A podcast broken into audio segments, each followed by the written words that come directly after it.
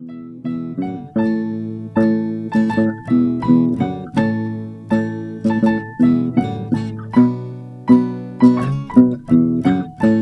this is Stephanie James. This is Melissa Lamb, and, And you're, you're listening, listening to to Topa Talk. Talk. Hello, listeners. Welcome. Today we are back with Jen and John of Beacon Coffee. What are we doing today?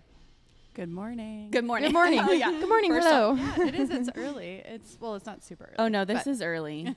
This oh, is early. yeah, it's Melissa's Sunday. It's Sunday before 10. yes. and we're here at Cup and Coffee from one of our favorite farms in El Salvador. Which farm is that? uh, La Siberia. So, Okay.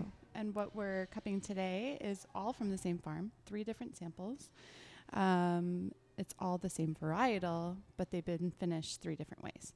So we're gonna taste all of that and talk about. Okay. s- What why is- we're what? Yeah. different What Now, things. is what's cupping? cupping? Because Yeah. as far as I know, cupping is like where you go and you like get all these big bruises on your body and they like cup your skin.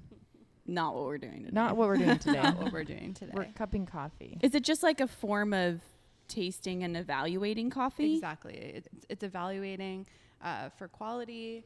Um, this is how we um, this is how we decide uh, if we're going to buy a coffee. Um, when we're at Origin, we cup tons of coffee. It's just a it's a way to taste the coffee, um, and Like in its most pure Uh, form? in a f- Yes. in a formal sense, cupping is an it's an Mhm.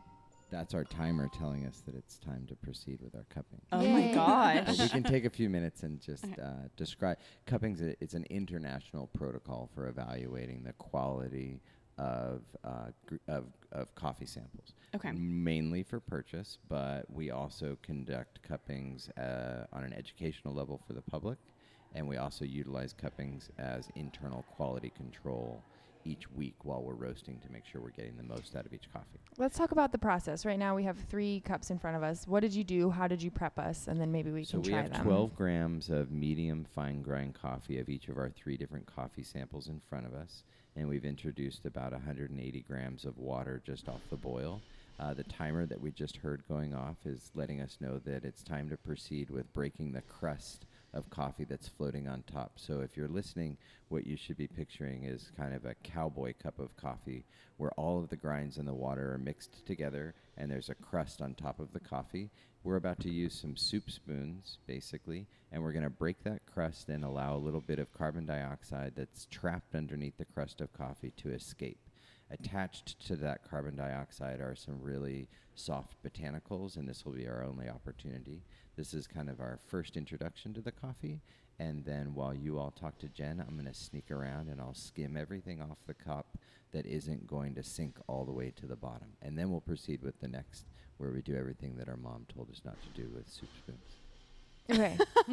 So but we can break it. We're going to try it right ready now. to break now. So Okay. the first thing we're going to do is get um, our soup spoons wet, our cupping spoons wet, so that as little of the grinds stick to it as possible.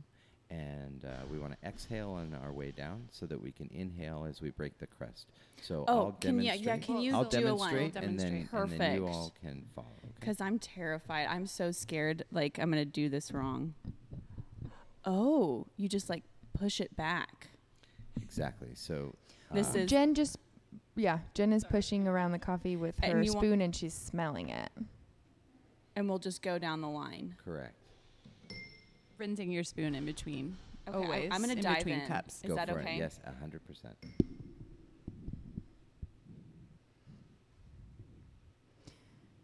So, John, why four minutes? You set a four minute timer before when you poured the water in. Uh, ostensibly, we're just waiting. Uh, four minutes is a universal steep time for this grind size and the amount of water and coffee ratio together to reach a super saturated solution, basically. And Jen, did, is there a certain temperature for the water that's necessary for this process? Um, yeah, 200 is is definitely the goal temperature. Um, and so when you're down there, you want to get your nose so close that you're probably going to get grounds on it. They all smell so different to me. It's it's pretty amazing because they're all grown on the same farm, same varietal.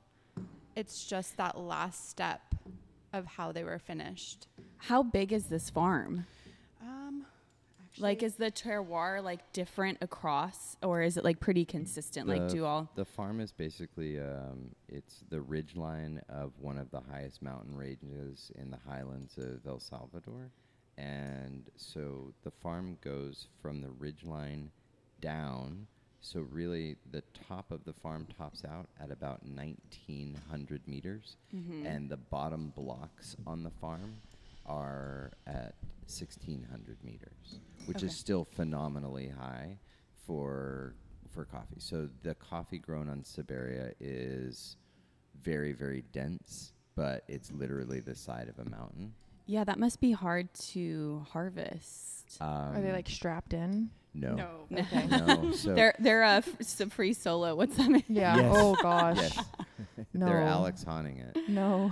Yes. it's scary. um, that's I- y- that brings up a, a phenomenal point about um, ha- the inequality in the amount of work that it takes to harvest coffee, Mhm. particularly in the most appropriate areas of the world where coffee is grown. So okay. coffee grows between the tropics, um, and it grows at altitude in excess of 14 to about 2,000 meters uh, Mhm. for the type of specialty coffee that we're interested in. So that's always happening on the side of a hill and sometimes in the middle of a rainforest on the side of a mountain. So it's phenomenally laborious in order Yeah. to do it. It takes skilled labor, and most of the labor that's picking the crop in Latin America is an amalgamation of different native nomadic tribes, Amazonian tribes ostensibly, that follow the harvest from the south all the way to the north and then make their way back down, picking other uh, seasonal crops. Is this a thing too where it's just so ingrained in like who they are as a culture that like they're just so skilled at it? Like it just is passed down generation to generation. It would take us years to like fully grasp. That's a, um, the way the appropriate way to handle the fruit when it comes off the tree without damaging it for the next year's harvest is certainly something that you see multiple generations of people learning. Only if if for no other reason out of socioeconomic necessity that if moms and dads are picking coffee, then that means that niñas are right next to them, right? And so kids grow up next to their parents following this migration, basically following the harvest from Brazil all the way north to through Colombia up into the Central American peninsula. Um, and is that kind of almost I don't know the right word for it, I guess, but not like a trap, but it's like so then that's what you learn and that's what you know and that's almost your only skill set and that's Well, why you get stuck so in an industry that's like there's there's good things and bad things happening in the coffee industry, um, and one of the challenges in the coffee industry right now happens to be that everybody's having a hard time finding skilled picking crews. So why? because of pay. Um, partly because of pay, partly because um, large portions of NAFTA did actually work, and wages did actually rise in lots of parts. Um, part of it is that in the Northern Triangle, you have so much violence and factionism happening that the tribes can't safely migrate with the harvest. Uh, it's not just a single one problem, Right. Yeah. That's usually how it um, goes.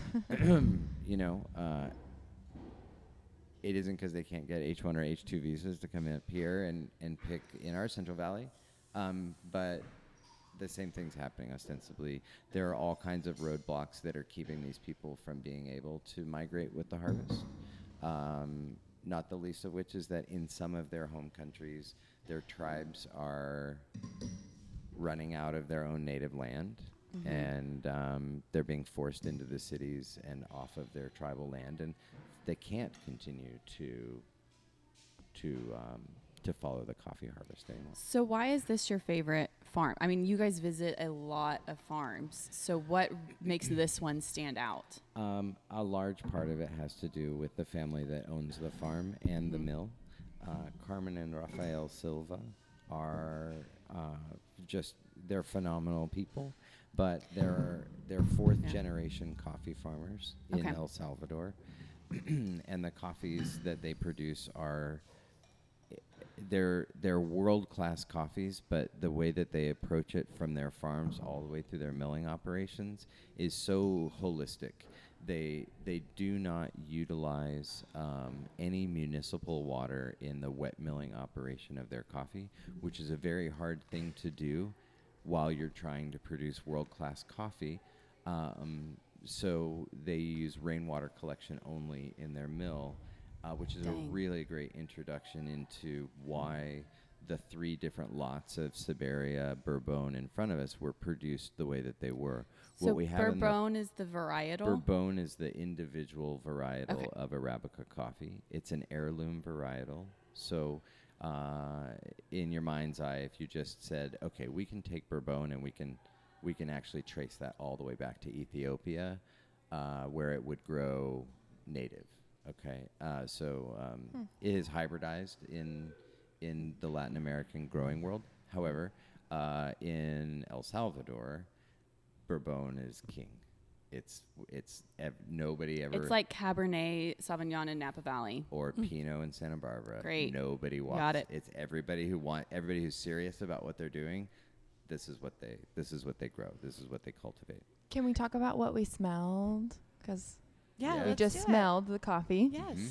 Um, I felt like I picked up like a lot of Indian spices. Like the first one to me smelled like curry. I don't know if my nose is off, but like I mean I don't know what I'm smelling, but Mm. I just got like a lot of like spices or something from it. I get more like chocolatey That's probably what you're supposed flavors. to be smelling.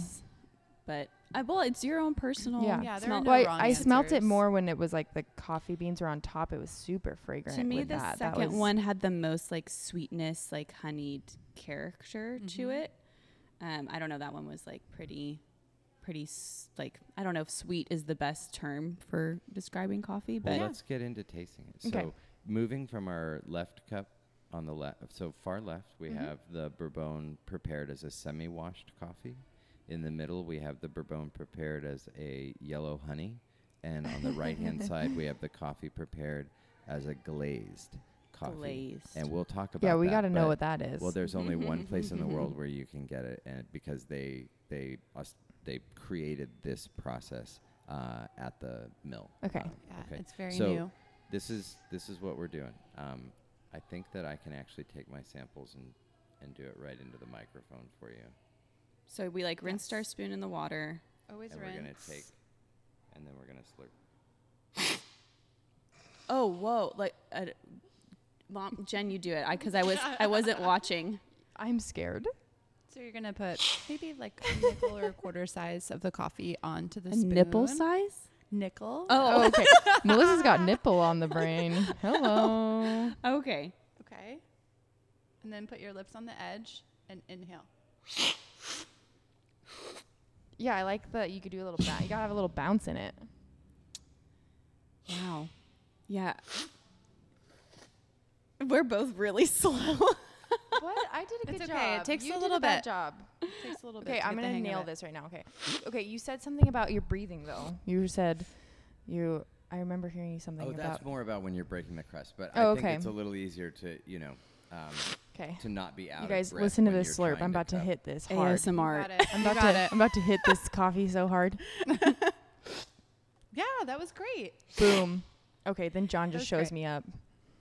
I think I'm more concerned about technique, and I'm not actually tasting. Oh yeah, I haven't even tasted it. I'm just over here having fun. So, um, so the idea is to basically when you're when you're like slurping it up, you want to um, s- basically try to spray it across your palate. So you're just you're hitting all of the areas of your. is this the mouth. version of like when you wine taste, you like gurgle it around? Is that like what this is? Yes. Um, and w- the idea being Maybe I that didn't when explain that. when you slurp and it and it sprays over your palate, then you I have thought you did a good job. if it lands on your palate at the same time, then you have the ability to tell where on your palate the coffee is activating. So if it's hitting the outsides of your tongue the way that citrus would, then you have a good indication of where the level of acidity might be in the coffee. I think this Trained one has, palate. Is this one high in acidity? The first one, it's probably higher in acidity. Okay. Yes.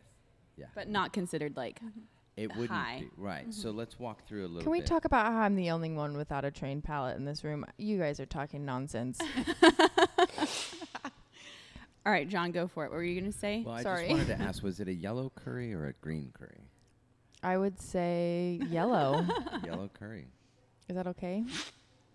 It's unacceptable. I must leave now. It's all good. to be honest, I feel like they all smelled very distinct to me, but on the palate, I'm having a harder time. Oh, are we tasting all of them now? yes. Mm-hmm. So okay. always go I just left I to just right. keep slurping up the rinsing your- first one.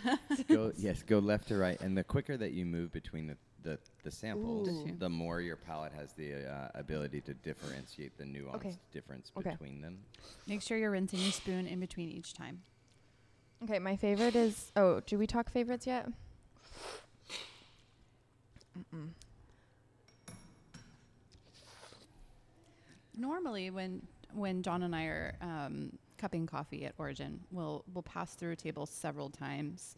Um, and when we're cupping coffee with other people, normally we wouldn't even talk about what our impressions are, what we're tasting, um, as to you know, uh, for I think obvious reasons, not to influence anyone. Of course. and, you know, say like I taste this, and and then they, you know, And then that's all of a sudden they taste. Yeah.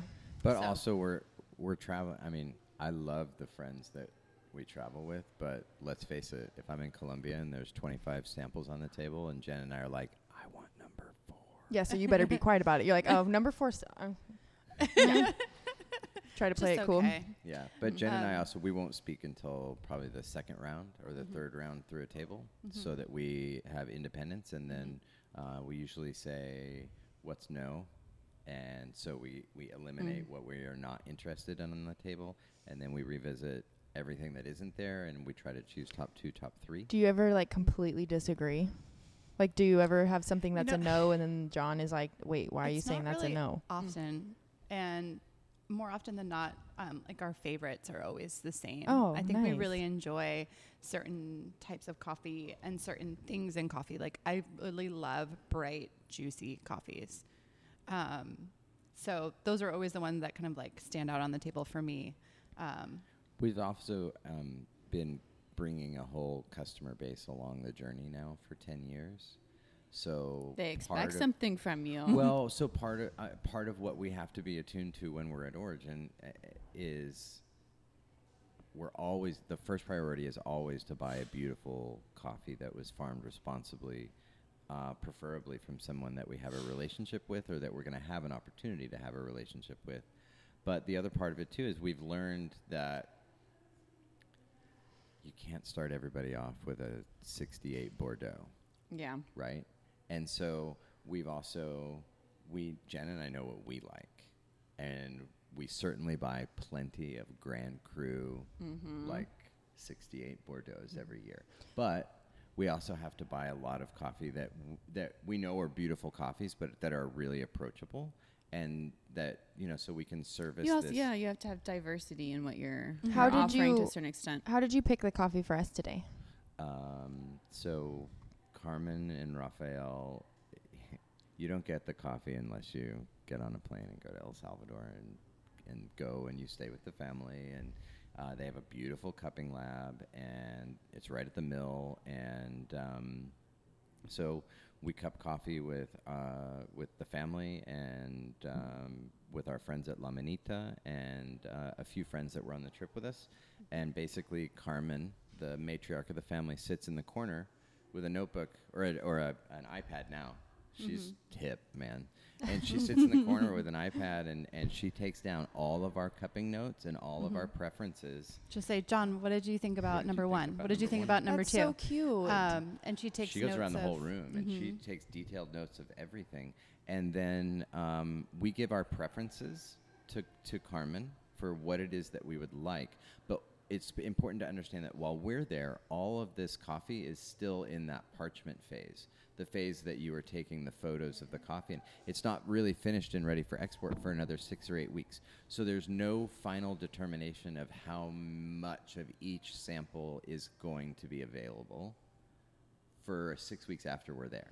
So because it will go through many Well, grading and quality sortings before the final product. And I'm guessing, So you're saying that you're getting more of like a green product because it's still green or whatever. It's like six to eight weeks away from being ready. And also, when you're there tasting it, have they roasted it Yes, for you? They In have a this- sample they roaster have in a their sample cupping lab lab. yeah. So Mhm. then it's it's like you're still gonna get a different product. Prob- no, no. no. So there's there's also an international um, guideline for sample roasting. Okay. uh, and the laboratory and Carmen Raphael's laboratory happens to be very in tune with the way that Sorry. we would run a cupping laboratory as well. Amazing. So they're Very yeah, simple. So you- basically, you roasting it in Ventura isn't going to be much different than the way they roasted it when you're when visiting. we buy coffee at Origin, our job is to see the potential, right? And the and what we taste on the table at Origin is not how the coffee will taste when it comes out of our roaster. What they show us there is the recording studio equivalent of the really high-end monitor speakers that you have in the mixing room, and their job isn't to make what's being recorded sound beautiful. Their job is to expose all of the flaws for the person that's on the mixing board. That's what the goal of roasting is when we're at Origin, to to hide nothing and to expose us to anything that might be wrong with the coffee. And that really shows Jen and I then what the breadth and the potential of any given coffee is.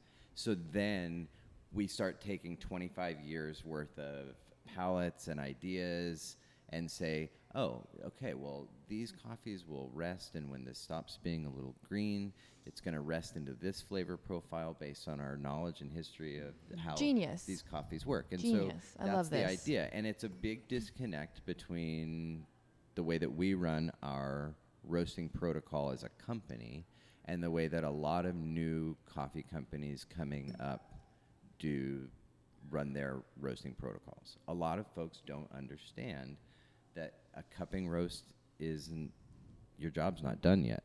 No. Your your job that was just that was just an evaluation of the quality of the coffee and the potential. It didn't your job now yeah. you have to that was the beginning. That's, the first that's- stage. you Somebody know. just Like, delivered you a bag of flour. Now Yeah. you have to Bake. actually bake a cake. you don't just get to put the flour out and say, "I'm done." I made it. Yeah. So, so Jen, you were saying that this third coffee has a specific process. Can you talk Mhm. us through that? So this is a new process that they've been experimenting with. Where? In El Salvador. Okay, it, at this farm. At- yes. So this is like the only place in the world just happens to be your favorite place and the, your people. So Carmen and Raphael's son, who is a little younger than John and I, has he's just moved back to the farm to to learn the business. He's been there for several years now, but he's like really into um, new experimental and quite frankly exciting different processes. Um, so this is a glazed process, um, and the best way to describe this would be like it's a super honey. So they actually super. honey. yeah, so they actually barrel age the coffee in the parchment. But when it's not not sorry, not in the parchment. John's just looking at you like I know. "Mm, He's mm, like, mm, no. mm, mm." I have a I have a side No. question about the honey. when it's in okay, yes, we I was going to say we should actually back that up because we need to kind of explain. Let's talk about this honey. okay. Actually, let's start. I start feel with like John wants to take let's over start with this washed one. coffee. Okay. Okay, That's, the, that's yeah. Jen's favorite. I know the first one's her favorite.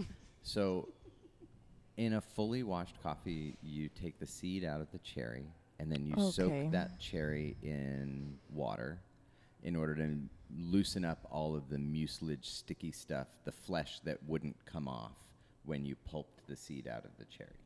Okay? So, in the first cup, what they did is they pulped like 75 or 80% of the flesh off of the cherry and then they soaked it in a little tiny bit of water for a really short amount of time to get the rest of the flesh off, semi washed. In the second cup, that's a yellow honey. So when they pulped the coffee, they left about 35 or 40% of the flesh on. And then when it came out of the pulper, no washing at all. It went directly out to a patio to dry.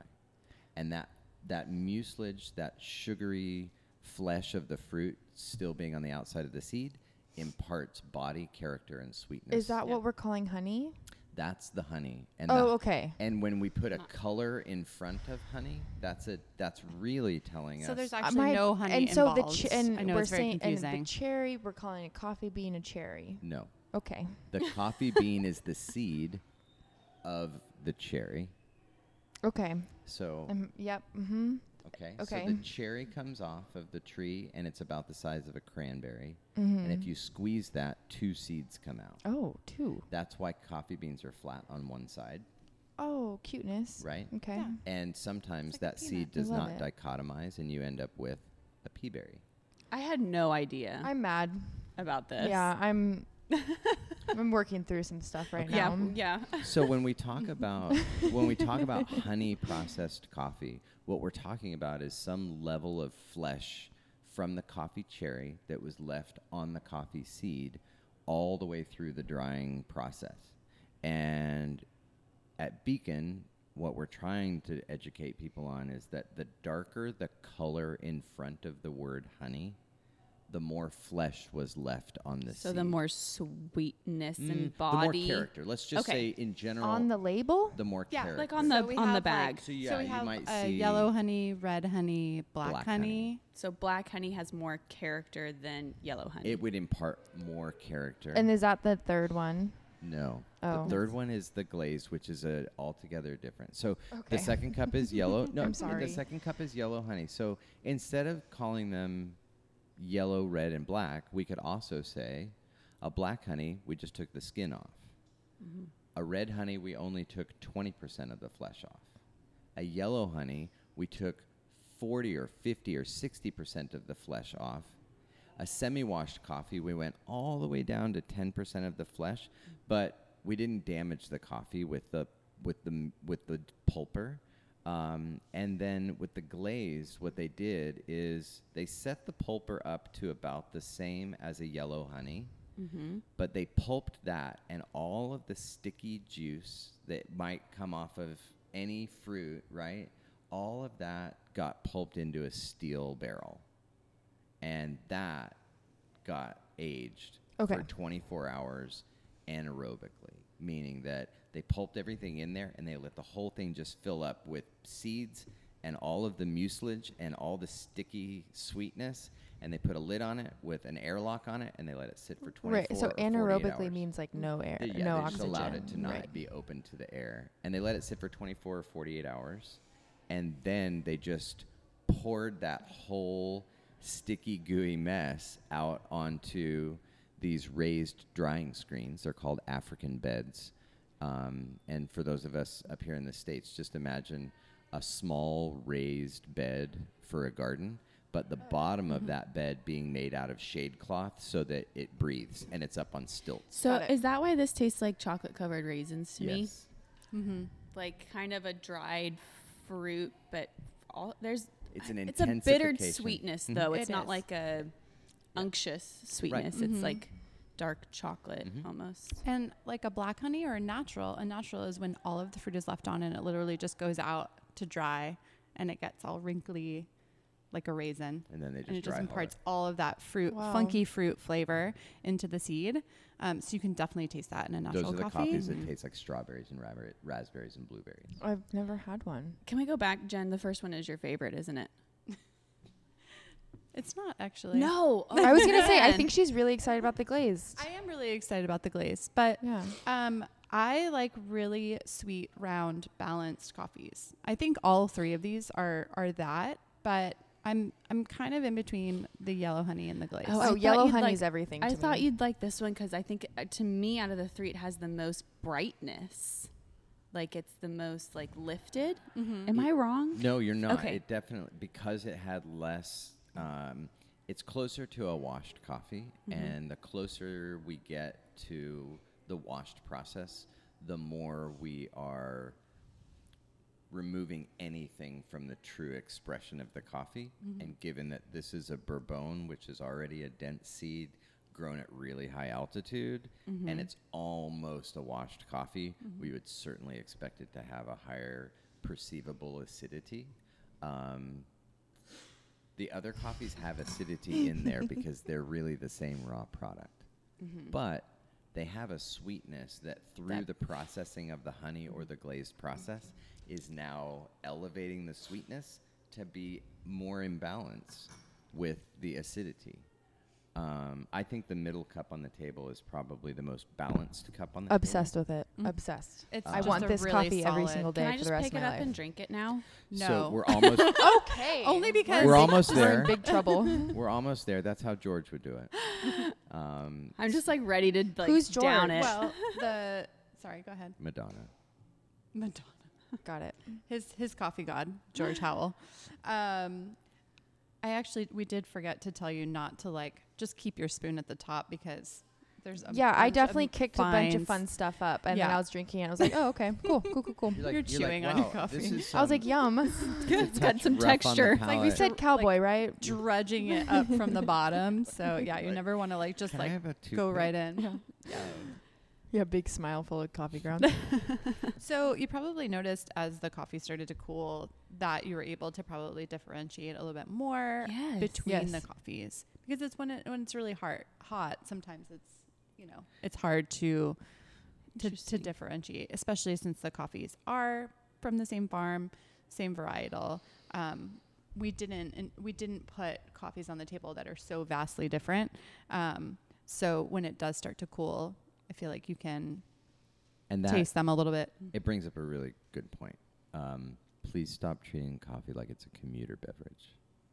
Please stop putting it in cups that hold it at 200 degrees for. Oh my god, we have a six hours. thermos. My boyfriend and I use a thermos all the time that we like joke about because if you put hot coffee in this thermos, it stays boiling hot for like 12 hours. He opened it like 8 hours after I gave it to him and he still couldn't drink it and I was like that is disgusting. well, there was a whole that, like there was a whole thing. Uh, uh, Can't. Thermos or somebody like that. A few years back, they released a new hot thing. Maybe it was Stanley. I don't remember. And they, I couldn't believe it. They paired up with these. They paired up with like Stumptown and Blue Bottle. yeah, but we've already decided that we're mad at them. but they so here's what So they it's did. okay. So they they filmed the whole thing as a marketing thing, and they they went to the trouble of of making like siphon pots, which is the most laborious way you can make a cup of coffee. But also and so it's, so beautiful, and they did all this right, and they and then they put it in their Stanley, and then they overnighted it to their to their roasting plant in North Carolina. And then they filmed them opening it the next day and, And taking drinking, a it's like temperature reading stimming. and drink, you know, and pouring it out and drinking it. And I'm like, that cup of coffee sucked before it ever left the, like before Yeah. you even got it in the box. Do you feel like a bunch of people in the coffee industry were like what are you guys doing? Or was a it a lot of us? Yeah, Yeah, were you like of us. laughing? Yeah, but a lot So of us why also why don't you at talk about- sell more milk than coffee. Why don't you talk about why the coffee doesn't taste Oh, good yeah. after 28 So- minutes? Oh. right before we started the broadcast, Facts. Right before we started the broadcast, I poured The um, broadcast. hot The water broadcast podcast. Sorry. We're on live radio. I wish. It'd be fun.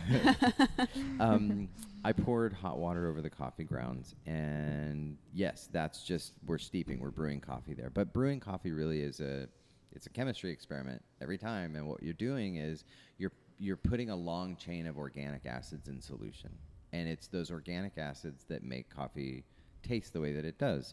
Um, those those acids start to break apart about eight to ten minutes into uh, the brewing, and they start to form all of the wonderful things that we tasted as the coffee cooled. But it's important to know this would happen whether the coffee was changing temperature or not. This breaking apart of the of the acids It's happening. in it's a half life issue that we can't that we can't speed up or slow down based on putting it into a fifty five dollar travel thermos, uh, right? And so it's not um, about just keeping it hot, we've which I think a lot of people think. we have fooled ourselves into believing that hot equals fresh, and when it comes to coffee, that simply isn't isn't the case. Fresh is within 28 minutes. Well, yeah, that's right. That's the what it sounds half life like. of the organic acids break down, and at about the 28, 29 minute mark, those acids start to reform into other compounds. So what's wrong with me? Why do I like diner coffee that's been sitting in the pot for a couple hours and is probably burnt? What's do I have a mental disorder? I disorder? know it's just what you're used to. Do you like chocolate that has a cocoa content of over 75% on a regular basis, I too? don't know. She likes chocolate. I don't know. I just I don't know why. Maybe it's just nostalgic for me. Maybe that's what it is. It's like a don't know. familiar taste, you know. It's like Is this also the only time that you imbibe in nicotine? Because that would make some sense. I do It- love you don't have coffee to admit too. that. Yeah. No, no, I don't smoke. No. I'm- no, no, I'm kidding. Oh. I'm kidding. Sorry, I was kind of I was like still lost in another. You're like, you're like, another no. I only use the Juul. Melissa, what's your favorite? Um, for me, Sorry. I I like That's the good. last one the best. Mm. Personally, the one that has the uh, what was it called? The, The glaze. The glaze. Can I be Mhm. the yellow honey brand ambassador? Because I'm obsessed with this coffee right now. Yeah, it's just a solid cup of coffee. I feel like this is a crowd pleaser. Um, oh, for sure. It's not super bitter. Am I right about No, that? no, it's really smooth sweet. and it's really sweet. yeah. And round. and I It's feel like sometimes balanced. people have the wrong idea about specialty coffee or high grade coffee. When I talk to people about it, especially when I was like, "Oh, we recorded with Beacon and we got to drink their coffee and it was amazing," and they're like, "Oh, is it super bitter?" And I'm like, "No, it wasn't." And like this isn't. And I don't know if people are just have a different idea about so it let's or just revisit that conversation about cupping roast versus versus a cup of coffee. roast, right? And this disconnect when people think of new third, I'm putting air quotes, um, Air quotes. third wave coffee roasters. You know, the new generation of coffee roasters.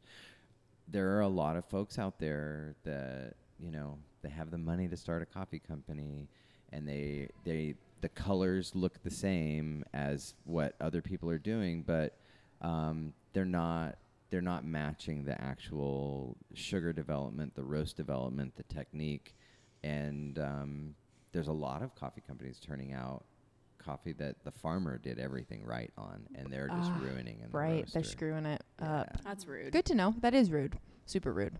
Are the farmers just like, gosh darn it? They probably have no clue. The farmers are They dealing they with- like we sold our coffee great. We- We're we made moving our to money." the next Yeah. step. Like we don't have time to focus. I don't care. they just are, buy I, it. I can tell you that the that that the that the coffee farmers are they are they are concerned about far more important things than than Than what how people pair are of screwing it up. What pair of Mhm. skinny jeans the barista is going to wear this morning? I did want to. Um, it- sometimes it is fashion Hmm. out there in the coffee world. yeah. Just Mhm. Man buns, Yes. facial hair. Mm-hmm. What were you gonna say, Jen? Sorry. I know when we were talking about like the 28 minute life of coffee, that's one of the main reasons why we brew every cup to order in both of our cafes. Yes. And I think, um, you know, some of our customers, when they first come in, they're like, oh, I got to wait, you know, three or four minutes for that coffee. But the intention is so that you have that full amount of time to thoroughly enjoy the coffee when it's tasting its best. It's not sitting in a carafe on the back counter for drip you know, coffee. mm-hmm, No drip. batch brew or Yeah. whatever you want to call it. Um, so On that everything. note, though, for like events, would you ever do? You know how Starbucks has those those. Oh, we yeah, actually don't just- do that. You don't. So we do if we if we're gonna do an event and we do only do a handful. It's mostly um, see the French presses down there. yeah. It's um it's usually for you know fundraising dinners and thing and you know We and lot I was gonna say, didn't you just do something recently? We did, yeah. We did the dinner, uh, the Field to Fork dinner, which is um, raises money for um, house farm workers. So housing for farm workers here in the county. You know, Jen, I don't agree with that. I'm just kidding.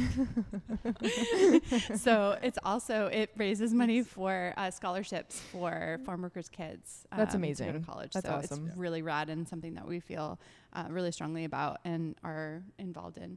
Um, Yeah, we So struggled for we a really do long Fren- time Yeah. because everybody wants us to do. oh, of course. yeah, they do. They want like a Java box to can I go. just can I yeah can I get uh, a bladder of coffee to go?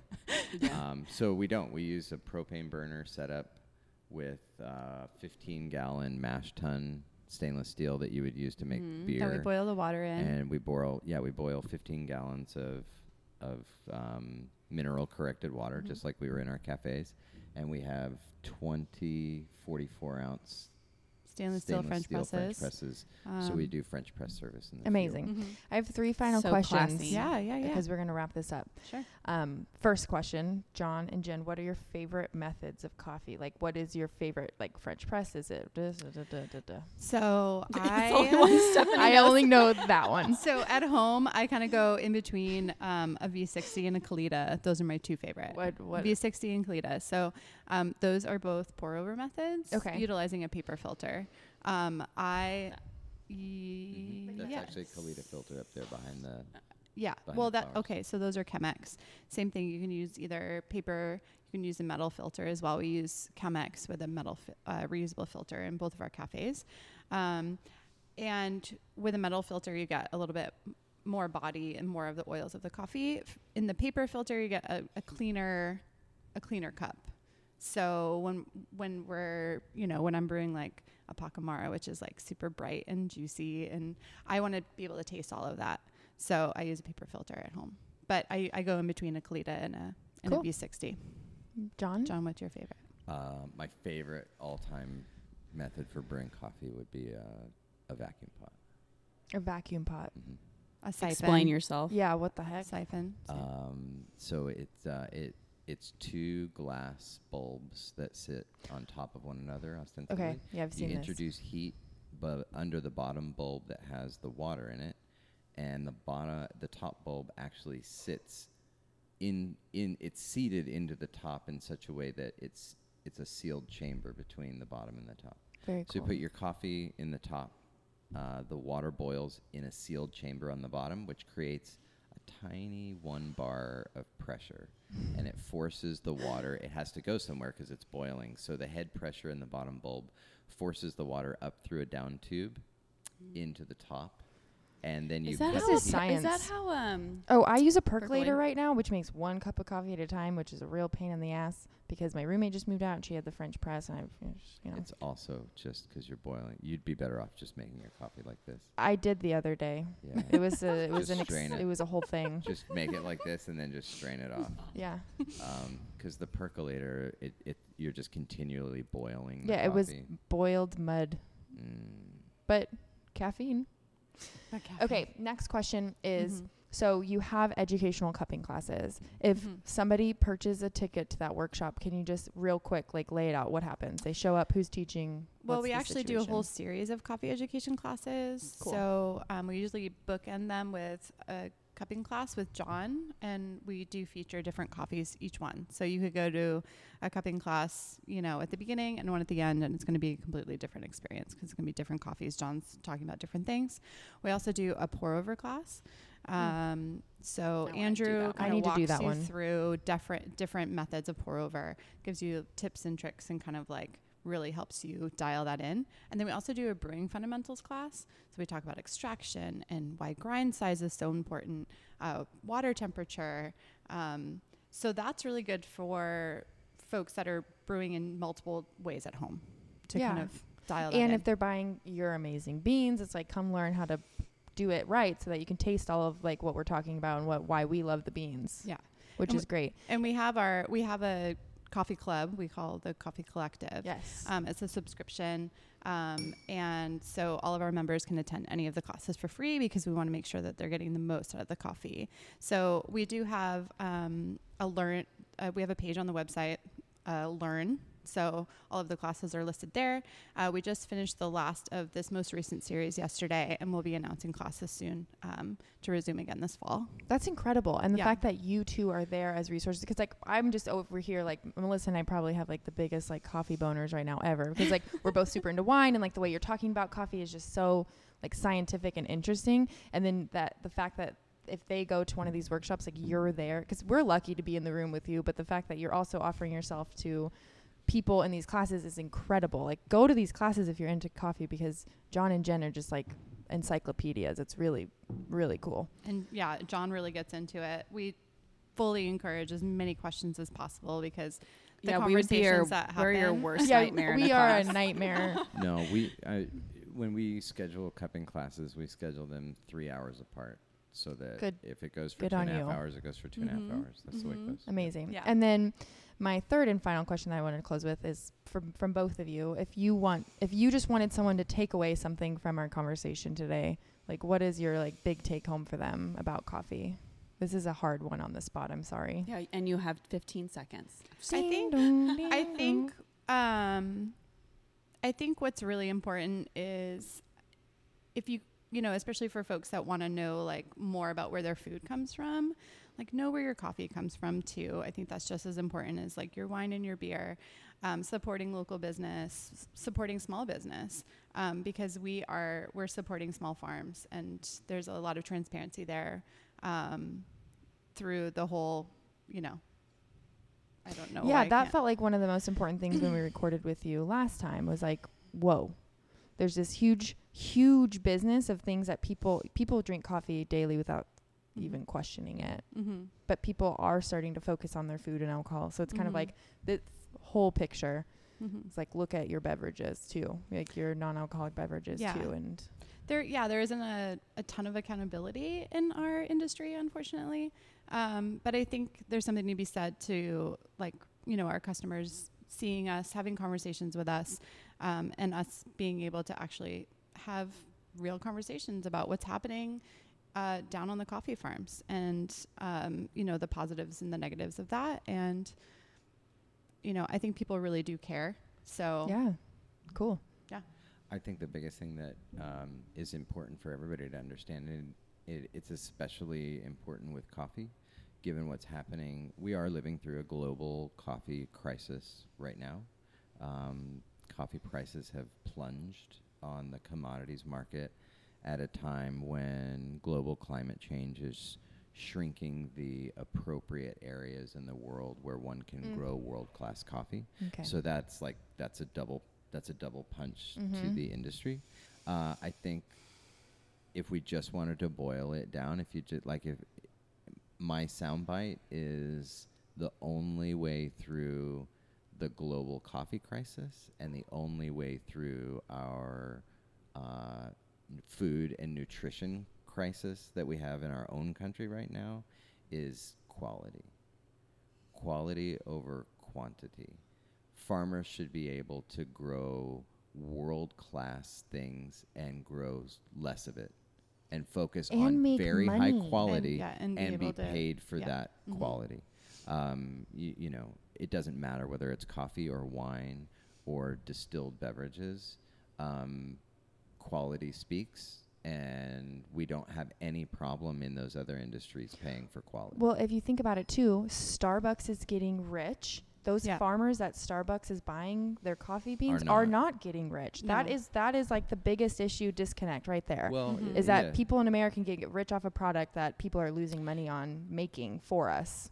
It's also that the coffee industry is currently in the middle of a gigantic uh, multinational consolidation game that's happening, we and talked about that a all of the all of the companies, many of the I should not say all, many of the companies that folks all over the Western Seaboard and in the Midwest grew up with as their independent, proud hometown representative coffee companies are now owned by a foreign company, a foreign country Right. Yeah, we talked about you that. know, and so um, all of that consolidation will lead to a squeeze on the people in the industry that ultimately get to decide whether we have one or not.